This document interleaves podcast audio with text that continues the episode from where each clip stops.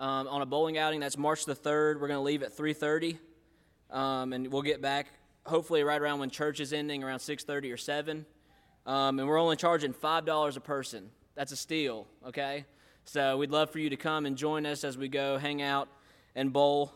Um, also, Discipleship Now weekend is uh, approaching quickly. Uh, this is a weekend where we get together. We have all this uh, fun and games, but we also have times of worship with other local churches. Um, that is $30 per student. That's for a whole weekend, all your food, all your games, the lessons, the worship, all of that. Um, there's a sign up sheet on the welcome desk, and the, the earlier you can sign up, the better, so we can figure out transportation and all of those things. So if you know that you're planning on going and you uh, want to sign up, that sign up sheet's in the back. Uh, once again, that's $30 per student. Also, Appalachian Trail missions coming up March 15th through the 17th. Um, there are still a few spots available, so if you're interested, please see Neil or Marcia um, about going on the Appalachian Trail mission. Also, sorry, March 1st and 2nd is the uh, BCM at the University of West Georgia, their dinner theater. Um, that's something that we support uh, every year. So it's March 1st and 2nd at 7 p.m. Um, $15 for adults, 10 for children. Um, and you can either call or go by the BCM to purchase tickets there. I think that's all the announcements we have for this morning. Um, this morning, Mr. Al Aubrey is going to come forward and read our scripture. He's our deacon of the week this week. So if you have any questions, you have any concerns, you can see him um, as well as me or Neil. And so, uh, Mr. Al.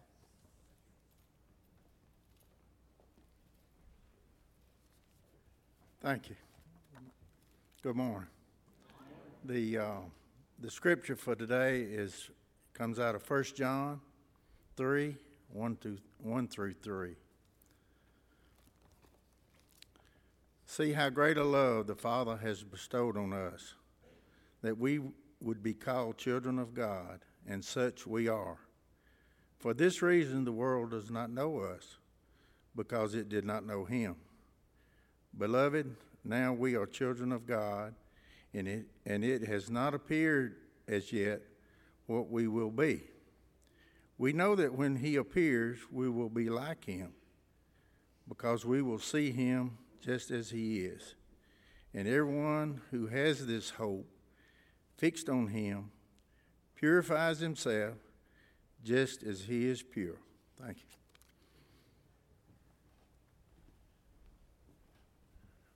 join me in prayer. Father, we thank you so much for the great love that you have for us, Father, a, a love that's hard to comprehend, hard to understand. Because, Father, quite frankly, we're pretty unlovable. Yet you loved us. You loved us so much, you sent your Son, Jesus Christ, to die on the cross for us, Father, so that we could be made right with you.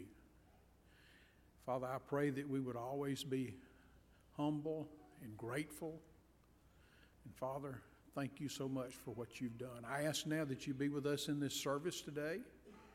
Thank you for everyone who's here, Father. Uh, thank you for preparing a message for us, and I pray that we would open our hearts to receive that message. We ask these things in the name of your Son, Jesus. Amen. Good morning. Catherine is uh, out of town. I think she's on vacation, which is a good thing. So you're stuck with me this morning. Um, I was reminded it, it, when I they sent the songs that we're going to sing today. We're, we're, we're going to sing Oh How I Love Jesus in just a moment. Uh, there was a theologian named Karl Barth, and uh, he was speaking at a college one day, and in a question and answer service, somebody asked him, said, Of all the things that you've ever learned, and all the great biblical truths that you've ever learned, what's the greatest that you've ever learned? And Karl Barth said, Jesus loves me, this I know, for the Bible tells me so. Amen. Sing with me. Jesus loves me, this I know, for the Bible tells me so. Little ones to him belong. They are weak, but he is strong. Yes, Jesus loves me. Yes, Jesus loves me. Yes, Jesus loves me. The Bible tells me so. Now that's true about every one of you sitting in this room. It doesn't matter who you are, doesn't matter what you've done, doesn't matter how good you've been, doesn't matter how bad you've been.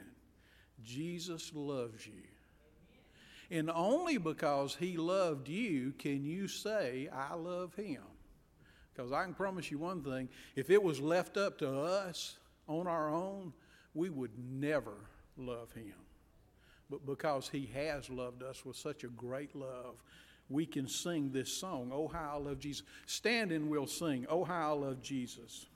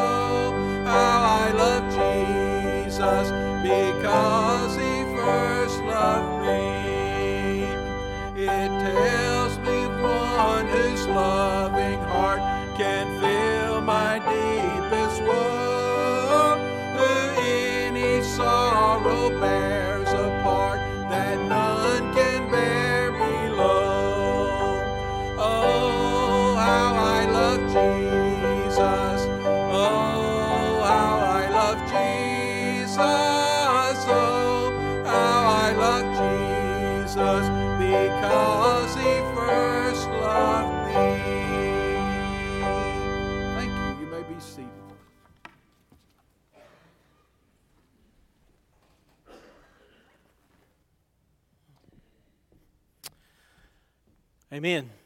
God has truly blessed our congregation with many, many children, many beautiful and wonderful children. Uh, a couple of times a year, we have something called a child dedication service, which is a recognition of both the parents and the congregation of God's amazing grace to us through our children.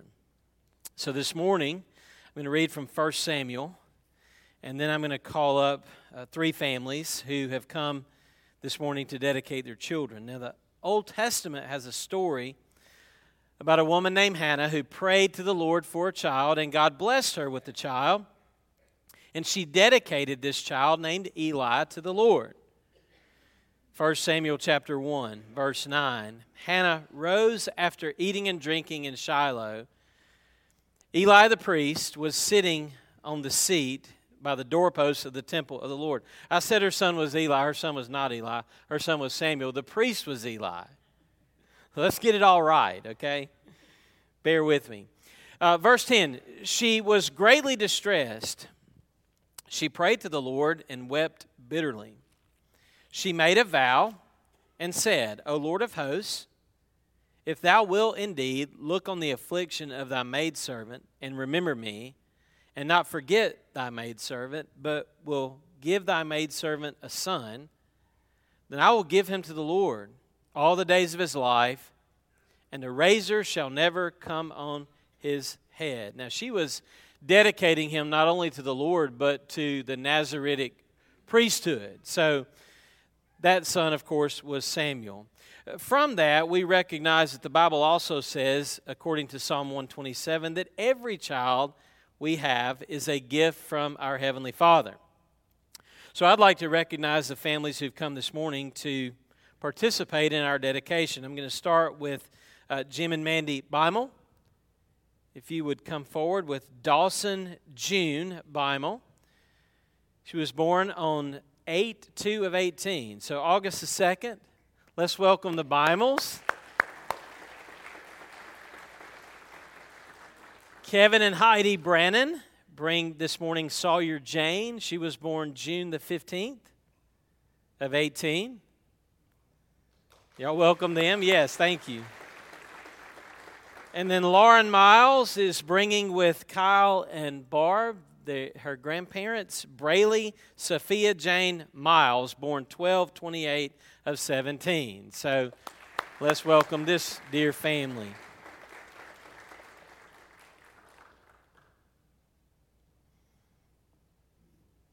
And kudos to you parents. This is out here's rainy day and 10:30 deadline and all that. And you made it happen. So we are blessed to have these families in our church. According to Psalm 127, parents, the children that you hold, they are gifts from your heavenly Father. Before the thought of a little boy or girl entered your mind, the Lord already determined when and where your child would be born and that you would be parents. This is therefore an occasion to reflect on the goodness of God. Parents, what is your response? We are blessed. Amen. Scripture commands you to teach your children about the Lord Jesus Christ, bringing them up in the nurture and training of the Lord. Only then will they be adequately equipped for the challenges of life and prepared to meet God in eternity to come. It is the modeling of your life and the words of your mouth which the Holy Spirit will use to teach them about the message of God's saving love. The birth of your children should inspire us within to a greater resolve toward personal discipleship. Parents, what is your response? We are committed. Amen. This is also a time for our church body, our congregation, to recognize our responsibility to display the gospel and share the gospel and equip these parents as they minister to their children. So, as a church family, we are all part of God's family, God's household, and God's building. We are the body of Christ. We are not spectators, we are participants. We are fellow workers, loving each other, supporting each other, encouraging each other, holding each other accountable for the sake of Christ and the growth of these little ones. Will you now acknowledge with commitment and gratitude your willingness to help these parents and this parent as well fulfill our promises to the Lord and to one another. Church, what is your response together?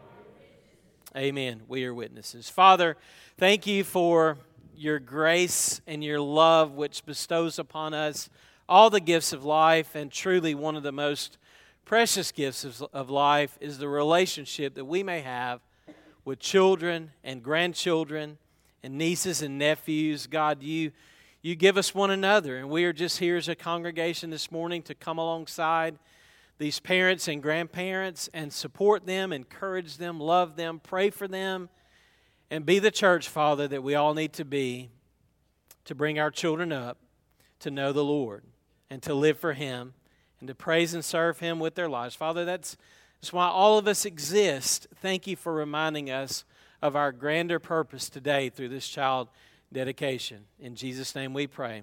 Amen. Parents, I have before you get out of here certificates. Uh, Sawyer Jane, thank you. Dawson June, and Brayley Sophia. Amen. Thank y'all so much. Congregation.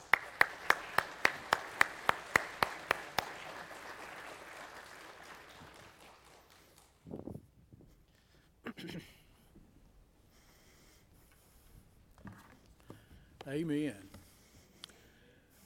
Hey, there's a small group of us from Glenlock who uh, go once a month to some area nursing homes and sing for about 30 minutes. Uh, if, you have uh, time in your day and you'd like to be a part of that, uh, just get with us and go. Uh, and you really don't have to be able to sing. And uh, if you go, it's a, it's a blessing to you. I, am telling you, it's a blessing to me to go. And uh, plus, if you don't go, you may miss out on some unbelievable entertainment. Why? We're fixing to sing "Love Lifted Me." This is one of the favorite songs of the of the people at the nursing homes that we go to. "Love Lifted Me," and uh, this last Thursday, preacher Neil and I sang a verse of this song backwards. We did. We're not going to do that today. It was pretty entertaining, though, wasn't it, preacher? Not, not today. Not today. Love lifted me. Please stand and we'll sing.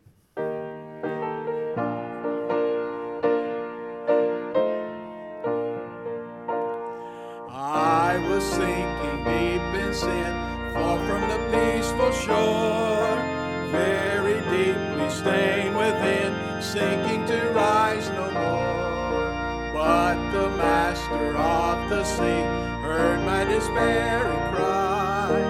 From the waters lifted me, now safe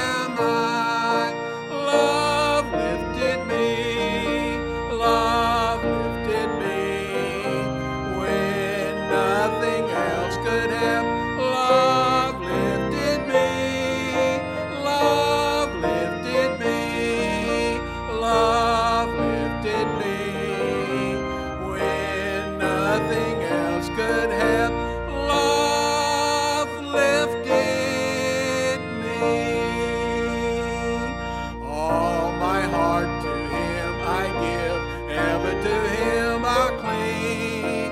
In His blessed presence live, ever His praises sing. Love so mighty and so true merits my soul's best song. Faithful, loving service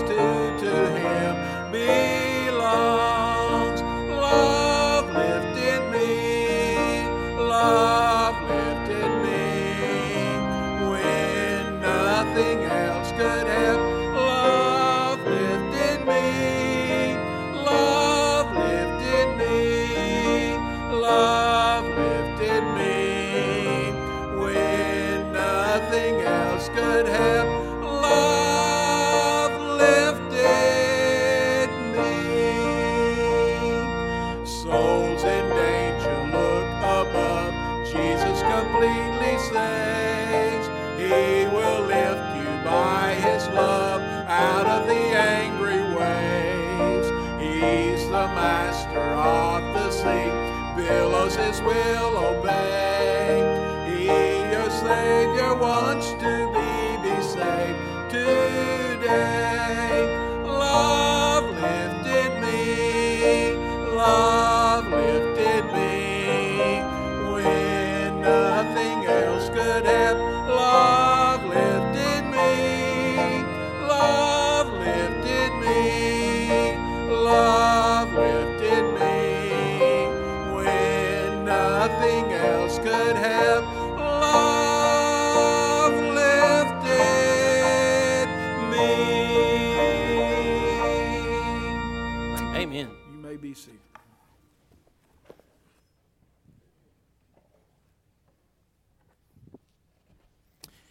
Would, turn in your Bibles to 2 Corinthians 9 as our children leave for Children's Church. We are grateful for those who minister to our children. Rest of us, 2 Corinthians 9 continues our verse by verse exposition of 2 Corinthians, and for chapters 8 and 9, they deal both specifically with an offering that Paul is trying to raise to benefit the poor in Jerusalem. So now I think this is the third week that, we, that we've dealt with the context of, of this offering, and there are great spiritual truths that we are to gain from this particular topic about generosity and selflessness and sacrifice and being changed by affliction to actually deepen our souls and open our hearts to become gracious to others. 2 Corinthians 9, in my opinion, takes the, the, the grace of God and gives us two dimensions of that grace. There's the aspect of God's grace down to us. that we receive. The grace of God to us that through which he bestows all that he bestows upon us, especially the grace that's in Christ and what he did on our behalf. That's what J- Jerry, my uncle, was talking about when he said Jesus loves us. That's grace down to us.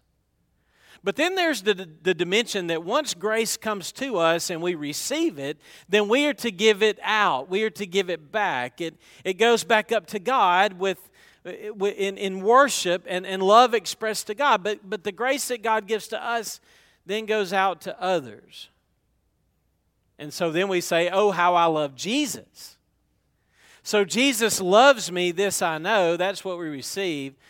And oh, how I love Jesus then goes out to others as we express his love primarily by loving other people. So that's our that's our context and that's going to come through as we listen to what Paul says in 2 Corinthians 9. He continues to talk about the saving and transforming grace of God and how that affects us especially in being generous to other people in their time of need. So he starts out 2 Corinthians 9 1 and he says, For it is superfluous. I don't use that word a whole lot. So I'm going to say that again. it sounds important to say superfluous. he says, It is superfluous for me to write to you about this ministry to the saints. For I know your readiness of which I boast about you to the Macedonians, namely that Achaia, that is Corinthians, that was the area in which Corinth was uh, located, that Achaia has been prepared since last year. And your zeal has stirred up most of them. But I've sent the brethren that our boasting about you may not be made empty in this case, that, as I was saying, you may be prepared lest if any Macedonians come with me and find you unprepared, not to speak of you, they, they should be put to shame by this confidence. So I thought it necessary to urge the brethren that they would go on ahead to you and arrange beforehand your previously promised bountiful gift, that the same might be ready as a bountiful gift and not affected by covetousness. Those of you who were here last week know that what he's saying is from Macedonia, he was going to send ahead a team, a ministry team, to tell the Corinthians, prepare for the offering because Paul is coming later to receive the offering. You people have been ready for a year. Now complete what you promised and what you expressed that you desire to do. So when Paul shows up, there won't be any embarrassment on anybody's part because Paul's bragging about you to the Macedonians. And, and not only is Paul bragging to you about the Macedonians that when they get there, you're going to be ready, we hope that when they get there, you are ready so that there's not an awkward situation that they show up to get the money and there's no money. So I'm trying to put it down to us on street level a, a bit about what he's talking about so that we can get the context. So, verse 6 Now, this I say, he who sows sparingly shall also reap sparingly. He who sows bountifully shall also reap what? Bountifully. Let each one do just as he has purpose in his heart, not grudgingly or under compulsion, for God loves a what? Cheerful giver. And God is able to make all grace abound to you, that always, having all sufficiency in everything, you may have an abundance for every good work. Then he quotes an Old Testament passage, as it is written He scattered abroad he gave to the poor. His righteousness abides forever. It's important to note that the He in that verse is God.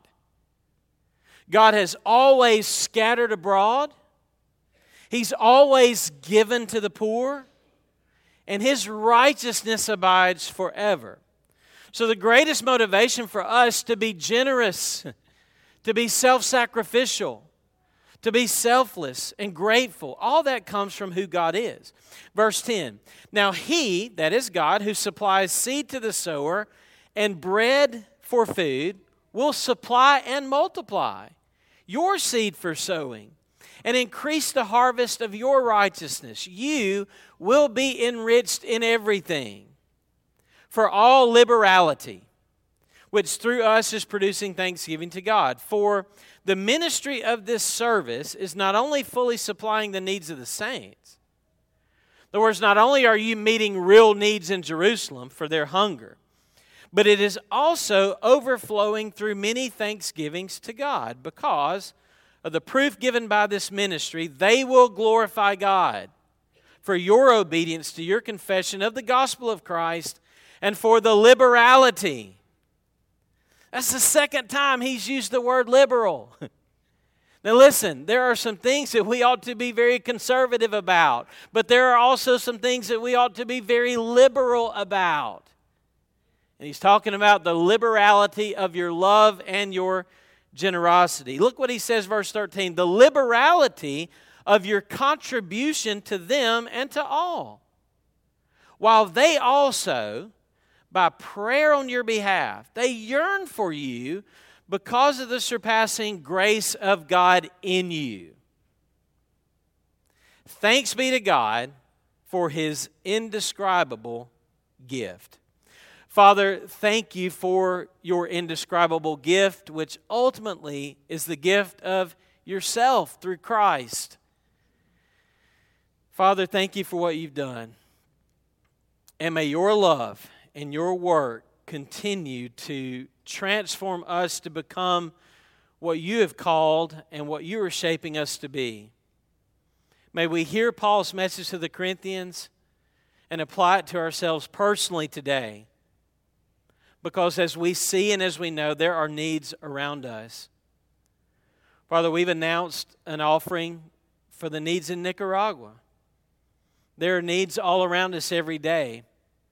And you've promised through this text to provide all that we need so that we may be able to share love, to share finances, to share time and energy, and whatever we are. Whatever we are blessed with, God, you promise to multiply that in our own lives so that not only will we have enough for ourselves, but enough to share. Thank you for your amazing grace in every regard. In Jesus' name we pray. Amen. Now, Paul's whole point is that love transforms us. Not only has God saved us in Christ, but his love changes us in Christ. I hope all of you had a great week celebrating Valentine's Day. Yes or no? Or maybe. you remember those? Yes, no, maybe? I find it interesting that now through social media we can keep up with other people and their so called or lack thereof of a love life. For example, Michael, Creed, and Yumi. Don't forget about Michael and Yumi. They're in Japan, they're newlyweds. Uh, God has called Michael to full time ministry in Japan. Well, I noticed on social media that his wife, Yumi, posted some praise of Michael and his husbandry. I quote She says, True love drives us to do what we don't naturally do. He surprised me by cooking dinner and cleaning the apartment. now, I guess we're supposed to take from that that Michael, by nature, doesn't enjoy cooking dinner, and he doesn't, by nature, enjoy cleaning the apartment. But for what it's worth, that's good news. They are, they are still in the honeymoon stage of marriage. But my point is that true love changes us. True love drives us to do things that we by nature aren't naturally good at. Now, later on in life, there are going to be things to forgive diapers to change, sleepless nights, financial struggles, sicknesses. We by nature don't deal well with those types of issues and those types of problems. In the same way, if you take the words that the Apostle Paul is using in his description of how he wants the Corinthians to be, those things don't come natural to me either. Generosity, sacrifice, forgiveness, joy, holiness, helpfulness, trustworthiness, selflessness. Paul sees what God is doing in the Macedonians that the afflictions that they have gone through have, quote, polished their graces. So that now, even though they're going through tough times, they, they're still generous. In fact, they, they're growing in generosity. They're still selfless. In fact, they're growing in selflessness. Uh, they're, they're joyful, but they're growing in joyfulness because they are receiving constantly the grace of God. And not only are they receiving it, but they're being changed by it to then where they give it out. So, uh, again, I want to highlight two things. As Paul writes this letter to prepare the Corinthians for his upcoming visit, in which he will come to take the offering and take it to Jerusalem to the needy Christians there, Paul emphasizes something that we need to emphasize every day and every week, and that is the grace we have received and the grace that we must give. I may say it a thousand times this morning. The grace we receive and the grace we give. First, let's think about the grace God has given to us that we have received. In fact, that's what he ends with in verse 15 in this chapter. Thanks be to God for his indescribable gift so before I ever think of what my responsibilities are and what my duties are and what I must do, I first have to go back to what God has first done for me. This thanks be to God is a doxology, it is a, an expression of worship and gratitude to God. How has He blessed us with an indescribable gift? When you and I were dead in our sins and transgressions, we deserve nothing but death and wrath and eternal separation from Him. Instead, He's blessed us with the gift of salvation in Christ. And what's interesting is that he has told them this over and over and over. And it is the central motivator to them becoming generous with their finances when others are in need. That's why he used that fancy word superfluous. Look at verse 1. What does that mean? What he's saying is, I really don't need to write to you this. You really don't need this. You really don't need me to tell you this again, do you? And what he's saying is, you already know. You don't need another letter, you don't need another sermon. It's like when we talk about prayer or evangelism. When we hear sermons on prayer and evangelism, it's almost like you're already telling us things that we know that we need to do. We already have the background. God loved us and sent His Son. Therefore, we should be people of prayer. We should be people of evangelism. We know we need more exercise. We don't have to be told that. What's the kicker? We need to do it. We just need to do it. Paul is saying, look, you know you need to give. And we could apply this in other. You know you need to be praying. You know you need to be evangelistic. We don't need to read another book or hear another sermon or be you know have another command. I mean, obviously we do, or people like me would be out of work. You, we need preaching and we need books and we need those commands, but there's a sense in which we don't need any more of that. It's like, it's like standing at the edge of the pool and you know that it's going to be cold when you first jump in. And you know that it's going to be awkward and uncomfortable, but, but what do you need to do? You just need to jump. you just need to do it. So I hear Paul saying, Corinthians, you already know this. You already have the desire. Uh, there's really no need for me to tell you this over and over and week after week after week.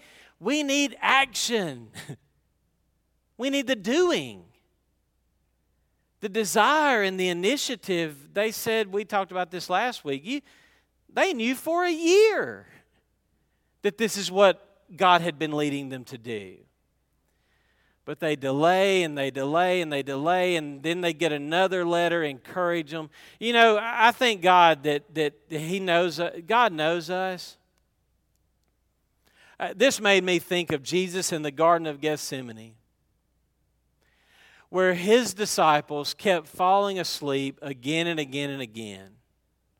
They were trying to go all the way with Jesus. But there in the Garden of Gethsemane, as he prayed on their behalf and as he prayed, Father, not, not my will, but your will be done. If there's any other way, take this. He came back to them and he said, You know what he said to them? Could, could, could you guys not stay awake with me for even an hour? And then he said, The spirit is willing, but the flesh is weak.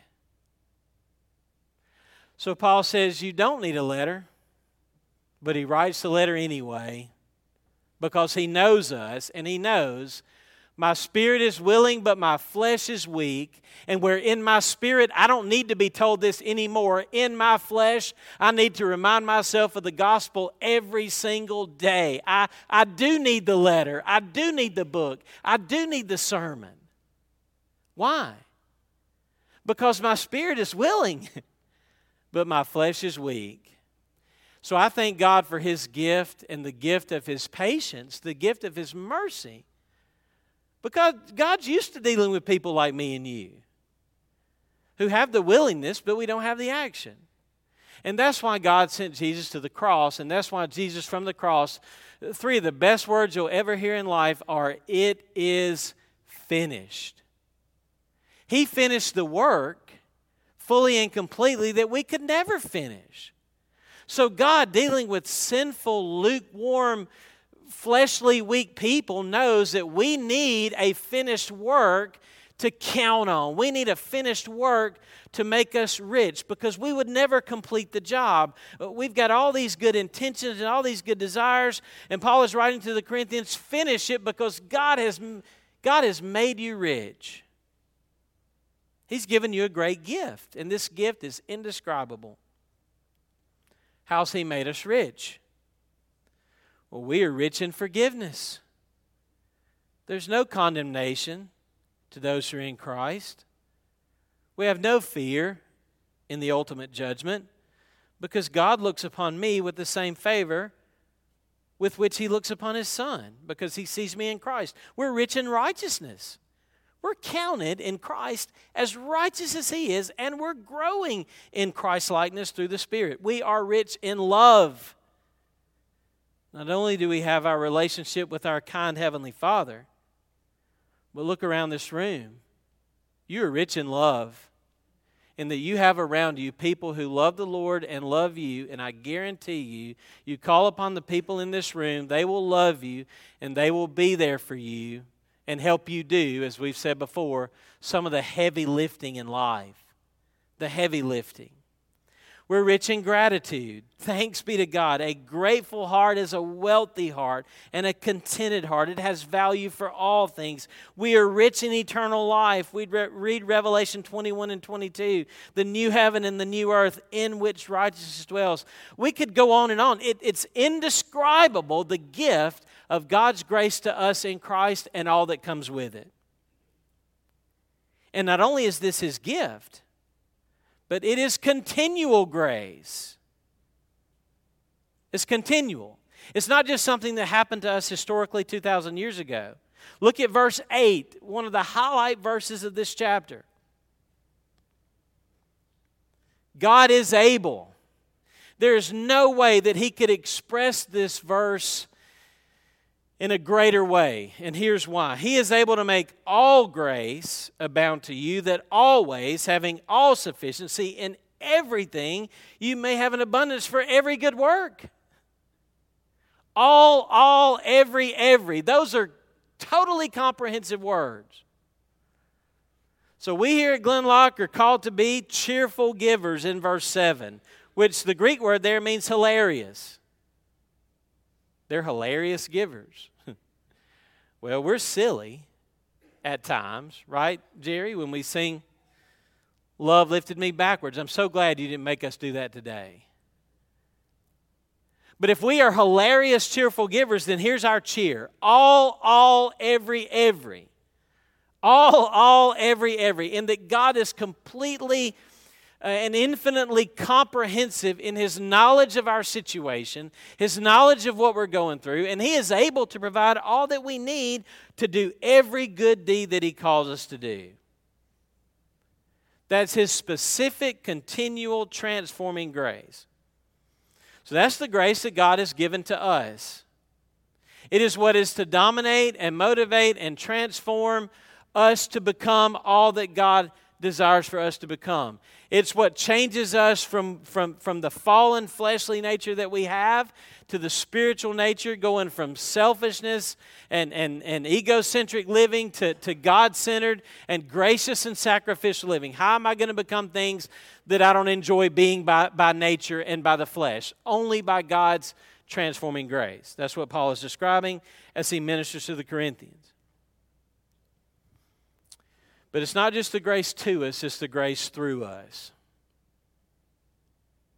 These Corinthians, as we have said repeatedly, they began with eagerness and enthusiasm. On Sunday morning, man, they were ready to commit their lives. But they got out there in the real world of the daily grind on Monday and they just held back. They had readiness, but they lacked the execution. So God works through this and explains to them. Now, notice what he did in verses 1 through 5. He used the Corinthians to motivate the Macedonians, and then he used the Macedonians to motivate the Corinthians. Did you hear what Paul was doing? It's like working in the assembly plan. Uh, Ford did this. They, they, they, the, the group that worked on one particular shift, they wrote on the, the floor of the, the plant the number four. They had completed four. The next group come in, comes in and they look down and they see the number four and they say, uh, We can beat four. and after their shift, they write on the floor where the four was five. True story. This, this mutual, uh, competitive, uh, largely to a degree, inspiration that look at what the Macedonians have given. Look at what the Corinthians have started. So he, he's using this mutual, re, re, reciprocal encouragement toward one another. And that, that's what verses 1 through 5 are, are about. But he keeps talking about the bounty and the, the liberality of it all.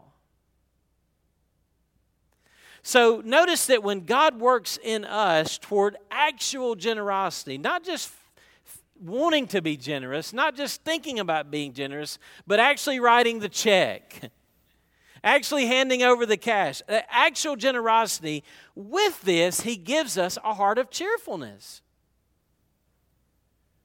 Because God loves a cheerful giver. And I take this that He gives His favor, He gives His blessing, He gives His joy for lack of a better term, he gives his hugs, okay, to cheerful givers. He increases the blessing of the cheerful giver. Notice that God is primarily concerned with the attitude and the type of person we are becoming. Notice a couple of things here. He provides seed to the sower and bread for food increasingly for your life and ministry in an infinite, ever increasing supply. Now, from this, we are to gain that charity is not a loss, charity is a seed and it's an investment. The farmer doesn't say to himself about his seed, Man, I hate to see that seed go. I sowed seed all day long, but I sure hate to lose my seed. Why doesn't he say that? Because he knows the seed is actually a loss that is productive. It's a good loss. And Jesus said if a seed goes into the ground and dies, it bears much fruit. He saw his life as the planting of a seed.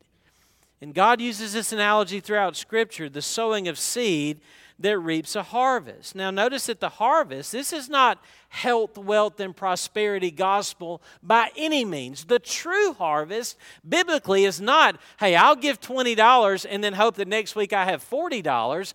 That may be the case, and God often does that. This is not health, wealth, and prosperity. Job lost everything, but became spiritually infinitely greater wealthy.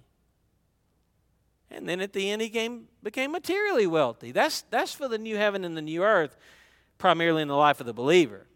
But it's the increase of your righteousness, which cannot be measured in dollars and cents the increase of the harvest of your righteousness. He increases your, your spiritual wealth. So, what that means is, He increases my joy, He increases my love, He increases my gratitude in my relationships, He increases my, my, my, my knowledge of Him and my love for Him and other people. And you become enriched, He says, in everything.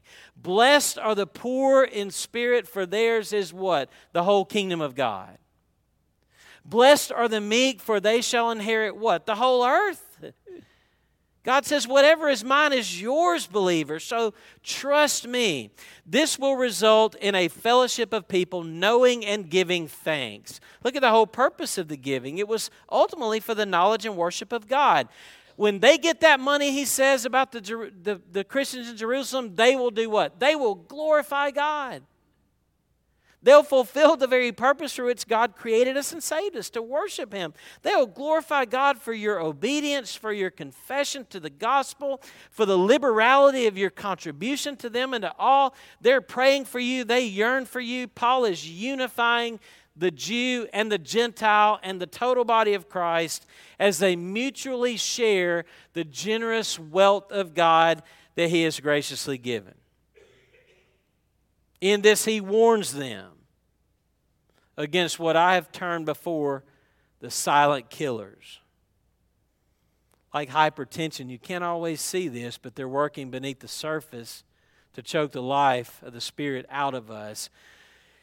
He gives a warning against covetousness. Look in verse 5. Do not let your offering be affected by covetousness. Jesus said, Be on your guard against every form of greed. The Bible says greed is idolatry, it is putting things in a place that is reserved for God alone. There's also a warning against reluctant giving or begrudging giving, giving and at the same time feeling a great sense of regret and loss. A warning against forced or com- under compulsion giving, pressure tactics, manipulation. And in context, he said, listen, if you, if you hold on to your life, you'll lose it. But if you lose your life for his sake and the gospel, you will keep it to life eternal. So, as God shows us his love and shows us his work, this should move our hearts to give to others. So let's each purpose in our hearts as we reflect on His indescribable gift to do with our blessings and our resources, and they're not just financial. In fact, I'll, I'll go on and say they're primarily not financial. There are things worth a whole lot more than money to us. And think about the ultimate motive, which is not necessarily a sermon or a book or an encouragement, but the love of God and the cross of Christ. Yumi Creed is right. Love transforms us, it changes us. Michael Creed's not in Japan asking, What can I get away with? or how little can I give? Or at least I, I don't think he's asking that question. Love asks, How much can I give? How much of myself can I give away? So you and I need to constantly ready and position our hearts to receive grace, for we are desperately in need, and constantly ready our hearts to give grace, to share it among ourselves. We talked about this last week. The Lord's Supper demonstrates this. This is my body, which is for you. Take it, right, personally, and then share it among yourselves. Give it away. Constantly readying our heart to receive grace and give grace. And in our discipleship, our two great areas of concern are continually the need to receive and to give the grace that God has given to us. I'll close with this one thought. A few weeks ago, Kyle Kane's grandfather passed away, and I really enjoyed, along with some other people from Glenlock, traveling up to Haralson County for the funeral service. Y'all, Kyle both preached and sang. That's a double threat ministry right there, preaching and singing. And he did such an excellent job sharing the gospel, sharing his personal thoughts about his grandfather, and, and, singing songs that I think edified the group of people that were gathered there around the graveside. And I know, Kyle, you may share more about that later on at another opportunity. But Kyle said something about his grandfather that was very simple yet very profound. And if we take it to heart, it's life changing. And I was soaking up everything that he, that he said, partly because I enjoy listening. When I go to a service, ceremony, funeral, whatever it is, and I'm and I'm I don't have to do anything speaking or or uh, coordinating wise. Man, I, I soak it up. Uh, when you're used to having to be the guy behind, you, you, you get what I'm saying. So anyway, I was I was hanging on everything Kyle was saying. I was just soaking it up. And Kyle said, "You know, my granddaddy lived like this. He lived as if God was watching everything that he did. I mean, that's Christianity 101 right there. That's, that's one of those duh. but the reason it has to be pointed out is that by nature, you and I run from God. By nature, we live as if God can't see, or we don't want Him to see, every single thing that we do. How transforming would it be that we imagine and know for reality that God really is aware of every thought that I have, every behavior that I have. He knows my total financial context. He knows the heart with which I give every dime I give. And He knows whether or not when I put that in, I say to myself, well, good grief, there it goes again.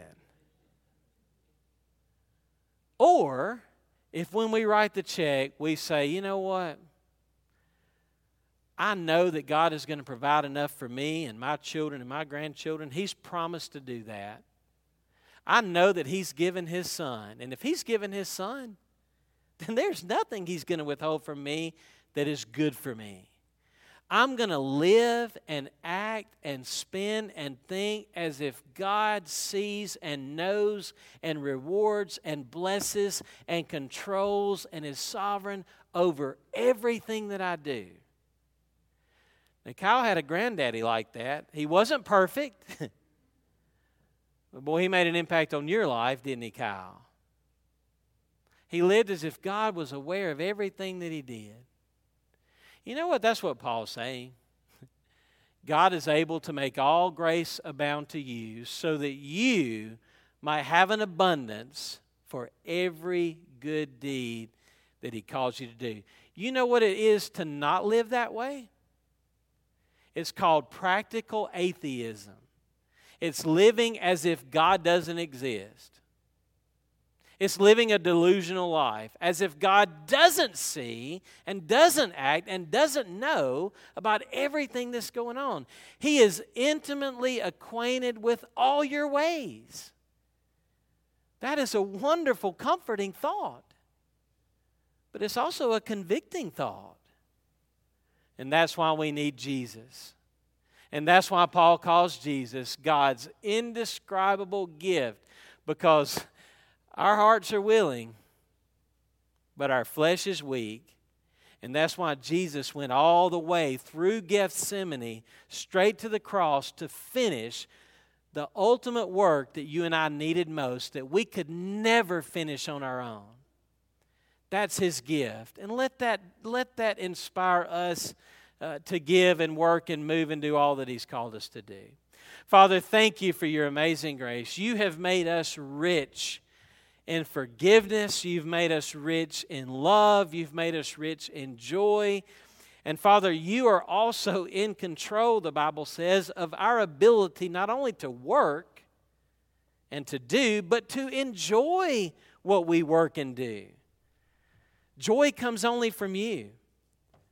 So, Father, may we recognize that and, and confess that and, and, and live according to that. You know us, you're intimately acquainted with all of our ways. Let that convict us, but let that drive us to the cross and encourage us to become what you've called us to be. In Christ's name we pray. Amen. Let's stand and sing Living for Jesus. I'll be down front for prayer commitments, whatever you feel God leading you to make. Hey, the key is to do it. The key is the action that God is moving you toward. You come as we sing.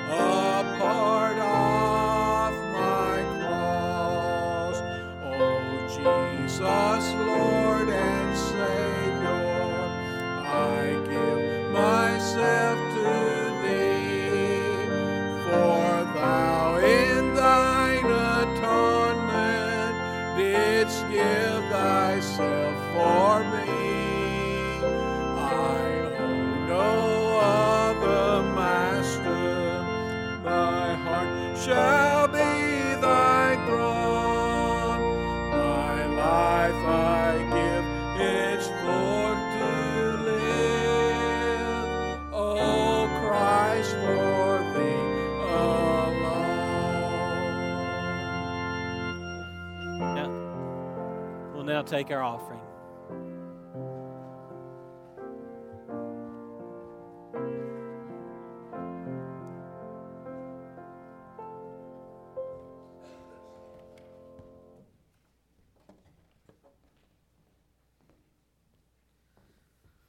Let's pray. Dear Heavenly Father, thank you for this day. Thank you for your kindness and love and patience. Just thank you for what you did at Calvary, God, that um, you was my atonement and you, you took my place up there at the cross.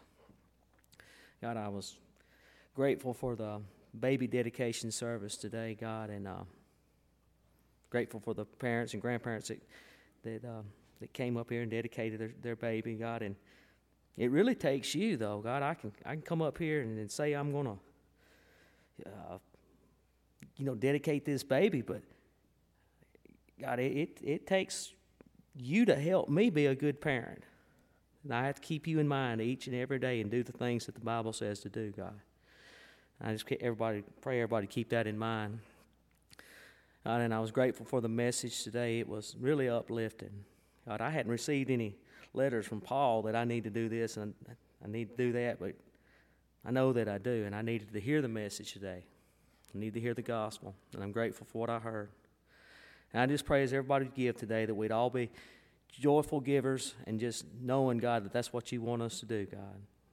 And that we'd have love in our hearts, and we'd always remember you.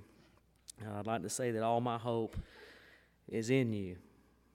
That one day I'll see you face to face, and I'm looking grateful for that day, God. These things I ask in the name of Jesus. Amen.